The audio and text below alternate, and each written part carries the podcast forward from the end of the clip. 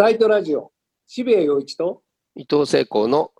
話せばわかるわかる政治政治もも社会も。社会も。え今回は前回に引き続いて東京慈恵医大教授の大木隆夫さんに来ていただこうと思っております。はいもう前回の話がものすごく興味深くて面白くて、でもっともっとお話を聞きたくてでむしろこれからその今沖さんご指摘になった前回ご指摘になった問題を踏まえてこれからのその医療をどう考えるか、うん。えー国や我々や社会がどう向き合わなければいけないか。どうこれからの先作っていかなければいけないかっていうところもお話を伺いたいなと思ったんですけども。はい。どうですか？大木さんはやっぱりすごく説得力あると思いませんか、うんまあ、縦板に水だし、すごいロジカルだけど、まあ、ユーモラスにもね、それを語ってくれて、あここういう考えのひ人、専門家会議にいなかったのかっていう感じね。ね本当そうだよね。随分違うんったろうなっていうのは分かりますよね。本当そうですね。うん。じゃあ、えー大木さんお願いしたいと思います。はい。我々は今現在のこの状況というのも非常に問題ですしでこの中でどういうような経済政策が行われるのかっていうのもすごく重要ででこれについてもいっぱいお話しいただきたかったのでちょっと時間がないんであれなんでそれ専門の大木さんの領域でいうなら、まあ、これから何を学ぶべきかって我々は何をすべきかっていうこの事態の中ででやっぱりこの医療体制をこれからどうしていくのかっていう、まあ、医療崩壊医療崩壊ってあの言われてますけれども結局こういう形ですごく恐怖感が煽られてでそのコロナに対するその恐れるべきところを恐れずに、えー恐れなくていいところを恐れているっていうこの状況の中において結局どこがその阻害されていくかというと医療体制が阻害されていくような気がしてしょうがないんですよね。で病院が赤字が増えていくそれからその医療がちゃんと回らなくなっていくっていうまあ、経済なんかと一緒の問題なのかもしれませんけどこの状態っていうのをとにかく何とかしないと本当の意味での医療崩壊が起きてしまう、えーという気がして、まあ、あの大きさの期間というのはきっとそこにすごく大きく終わりになるのはいろいろな文章を読んでもあ感じられるんですけどもこの事態とどう我々は向き合えばいいんでしょうか？うーん。いや、これも、もう1たす1は2っていうぐらい当たり前の話だから、うんあのーもう、なんでこの後に及んで、我々がこういうディスカッションをしなくちゃいけないのかっていう、なんか無力感すら感じますよね。はいはいもうとにかく、日本においては感染爆発は起こらないし、まあ、死亡率は極めて低い。だから、経済を回しましょう。でも、回せば当然、あの、感染者も増えるし、重症者も増える。で、それを面倒見るのがえー医療であると。で、医療は、あの、コロナ前、例えば2019年においても、2018年においても、あの、まあ、世間はね、もうちょっと忘れてるのかもしれないけど、医療崩壊って言葉はコロナ前からあったんですよ。はいね。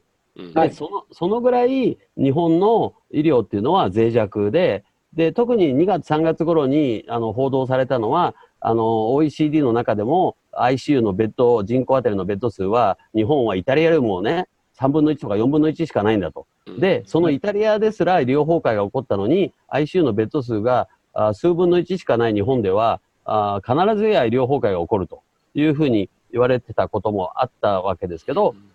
それはね、その通りなんですよ。あのーあ人口当たりの ICU で言ったら、ドイツなんかは1月、2月の段階でもうすごい増やしたんですね。うんで、え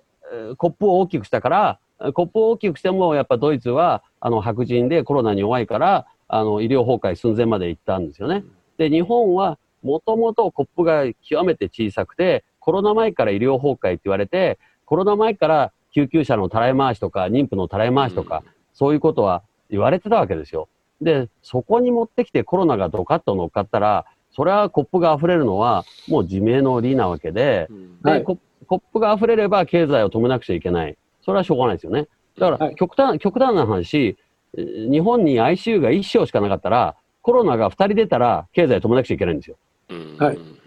うで、それが1万床あったら、その行き地がうんと上がるわけですよね。はいで、10万床あったら、もうほぼ無制限にやってもいいと。うんで、そこでね、えー注意しなくちゃいけないのは、コロナにかからなかったら死ななかったのに、かかったばっかりに死んだ。だから ICU のベッド数だけじゃないんだという理屈もあるかと思うんですよ。例えば、志村けんさん、はい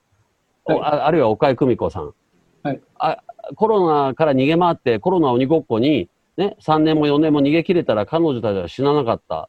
っていう発想で、やっぱり、えーその封じ込めた方がいいんじゃないかといはいう理屈もあろうかと思うんですけど、それはね、やっぱり、えーワクチンが確実に、あのー半年とか1年後にできるっていう前提であれば、もう1年間みんな家から一本も出ない。それで誰も死なない。それで、えーワクチンができた時に、えー打ってから出てくる。だけど、ワクチンがですね、あのー過去のね、史上最短が4年かかってて、えー今までできたワクチンが、えー平均で言うと10年かかってるわけですよ。で、はい同じ、同じコロナウイルスの SARS、MERS のワクチンは未だにできてないわけで、で、はいエイズのワクチンだってできてないんですよ。もうエイズのワクチンなんてどれだけ世界中の人々が渇望したワクチンか。でも、おエイズからですね、もう30年以上経ってるのに、未だにエイズのワクチンもできてない。だから、ことほどさようにワクチンを作るっていうのは難しいことで、そのワクチンを前提にコロナ鬼ごっこをワクチンができるまでやるっていうのは現実的ではない。で、ワクチンがしばらくの間できないとしたら、岡江さんも志村けんさんもコロナにかかった時点でもう死ぬ遺伝子だったわけですよ。で、医療崩壊で死ぬっていうのは、これは避けなくちゃいけないんですね。で、えー医療崩壊じゃなくて、岡江さんにしても、志村さんにしても、岡本幸夫さんにしても、最善の医療を受けて、それで亡くなってしまった。でこれは、あ今亡くなるか、半年後に亡くなるか、コロナ鬼ごっこで捕まった時点でその運命は決まってたわけです。だから、やはりその、まあ、今回のことで、あらわになったのは、やはりその日本における医療体制の、まあ、強いところと弱いところといろいろあると思うんですけれども、弱いところがすごくあらわになって、で僕なんかが完全に思ったのは、もう大木さんがおっしゃるように、今回、コロナというのは、それほどシリアスな日本人にとっては感染症ではなかった。でも感染症ってものすごく恐ろしいんだなという、これは逃げようのない事実なんだ。であるとするならば、本当にシリアスな感染症が来たときに、我々は向き合う、そのちゃんとしたディフェンスを持ってるのかっていうと、これないんだっていうことを突きつけられてしまったっていう怖さがすごくあるんですよね。それは、まあ、間違いないですね。だから、あの、さっきの話にちょっと戻すと、まあ、もともと医療崩壊って、ね、プレ、プレコロナで言われてたところにコロナが乗っかって、まあ、大変になった。あだから、あの、感染者一人出ても ICU が一床だったら止めなくちゃいけない。で、はいそそこのコップを大きくするのは、あ実は、あの、まあ、今回政府が、あの、空前絶後の予算措置と言ってた200兆円ぐらいでしたっけ？はい。えーまあ、真水は30か40兆円ぐらいしかないにしても、まあ、200兆規模の、えー経済対策と言ったけど、それのですね、100分の1でも医療にあの特化して突っ込んでれば、あコップの大きさはあ容易に大きくすることができて、で、コップが大きくなれば、あの非常事態宣言とか外出自粛もお本当にしないで済むような特権が日本にあったのに、えーそれをお生かすことなく、えー一方ではあ必要のなかった非常事態宣言とか外出自粛をやり、一方では必要な医療体制の財政支援をしてこなかったわけですよね。だからそれ全く逆。その休業保障とか、えーテナント料、家賃を払うとか、そんなのもそもそも経済を止めなければ必要なかったし、経済を止めないようにするには、えー医療を支援して、えー ICU のベッド数を全国で、えー確保して、で、そのコップが大きくした状態で、えーそれをウォッチしながら皆さん経済を回して、えー運悪くコロナにかかったら病院に来てくださいと。いう体制をお取ってれば、あの、金額的にもですね、あの、多分1兆円とか2兆円も医療につぎ込んでれば、あの、必要な ICU を確保することは、あの、ざっと計算してもわかるわけですよね。で、まあ、だからそこら辺は本当に、あの、残念。例えばアメリカは、あの、医療に10兆円つぎ込んだんですよね。で、日本は今のところ、あの、数百億しか入れてません。で、ワクチン開発だって、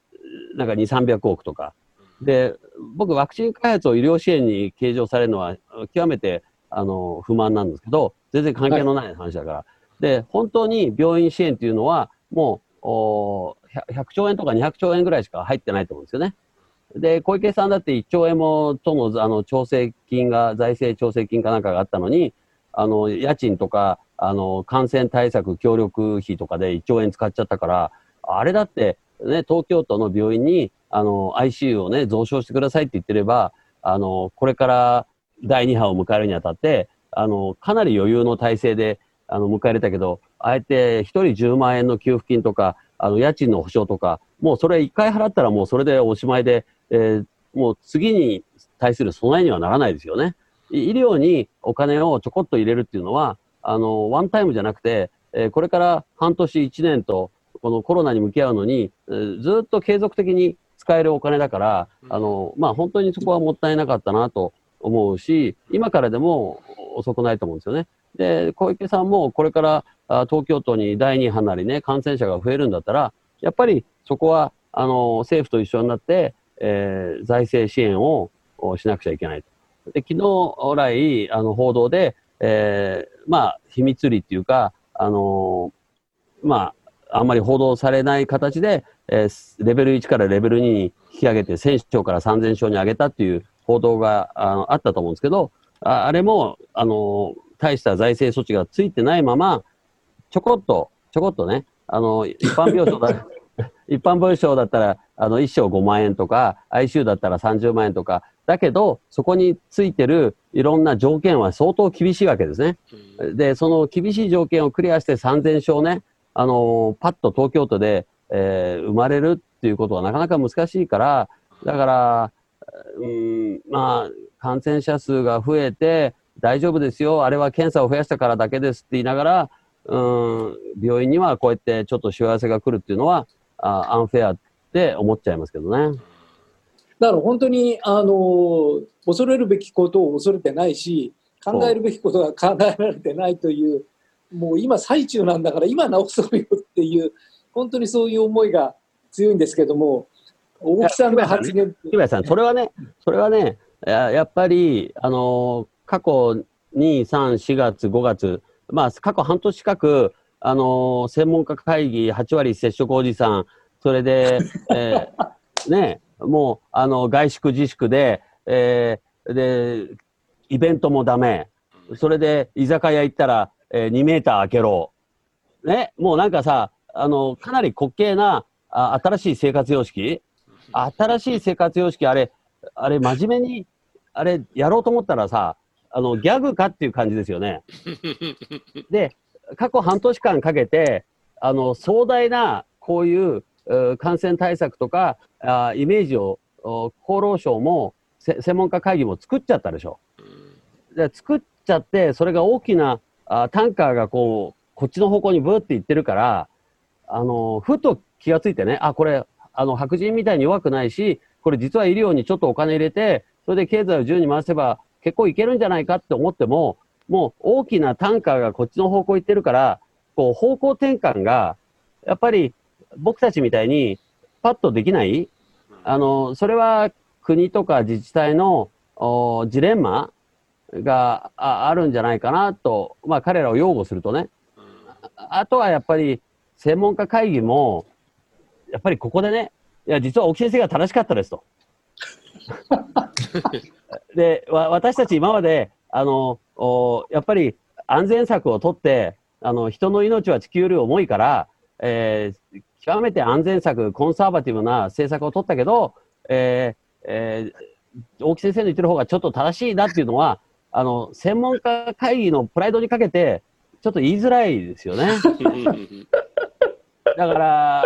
そういうことも侵釈してあげて、あの、まあ、彼らが方向転換しやすい、この雰囲気を作るっていうのも大事じゃないかな。いや、本当そうだと思います。そう思います。で、まあ、結局、経済再開って政治家にとっては、結局有利なカードなわけですから、受けるカードなわけですから、彼らは本当は使いたいと思うんですね。だから、その使えるまでの道筋をある意味メディアなり科学者なり専門家なりが本当は誘導するべきなんですけれどもまあ、本来的にその役割を果たすべきメディア、特にテレビですけれども、がまあまあ、その誤作動の先端を走っちゃっている、そういう状況の中ではなかなか難しくて、だから、まあ、大木さんもね、やられてびっくりしたと思うんですけども、あのワールドビジネスサテライトにおける大木さんの発言が、これだけ大きい影響力を持って、いろいろなところでっていうのは、まあ、本当は実は病院辞める覚悟で発言されてたので、今日お話聞いてびっくりしちゃったんですけれども、でもやっぱりその価値はあったわけで、えー、大木さんばかりに押し付けるわけではないですが、これからもよろしくお願いします。いや、あの、辞表、炎上した場合に辞表を書けっていうのは、あの、真実、その通り実話なんですよね。で、もしあれが少しでも、その、インパクトがあったらよかったと思うし、うん、やっぱりさっき言ったような監督官庁との関係から、あの、居酒屋でわーわー言うことはできても、あの、全国放送ネットで、えー、大学教授程度の立場の人が、やっぱり専門家会議の言ってることと違うことを言うっていうのが、やっぱり、あの、リスクがあったことだし、えー、それは別に厚生労働省が言論封鎖してるっていうわけじゃないけど、やっぱり暗黙のプレッシャーっていうのはあったわけですよね。はいはい、ででもね、あのもう一人、まあ、今、僕一人ってことはないけど、少なくとも一人、えー、大学の教授というポジションの人が、あのこういうことを言ってるわけだから、で、この政策を決める上で、あのそこを民主主義的にですね、えー、憲法学者何人が反対してて何人が賛成だから多数決でこっちを取りますっていうことは、安倍政権もしてなかったじゃないですか。あれ、あ何でしたっけ？あの、安保法かなんかの改正で、憲法学者もほとんどが反対したけど、一人か二人の御用学者が賛成って言ったらそっちを取ったんじゃないですか？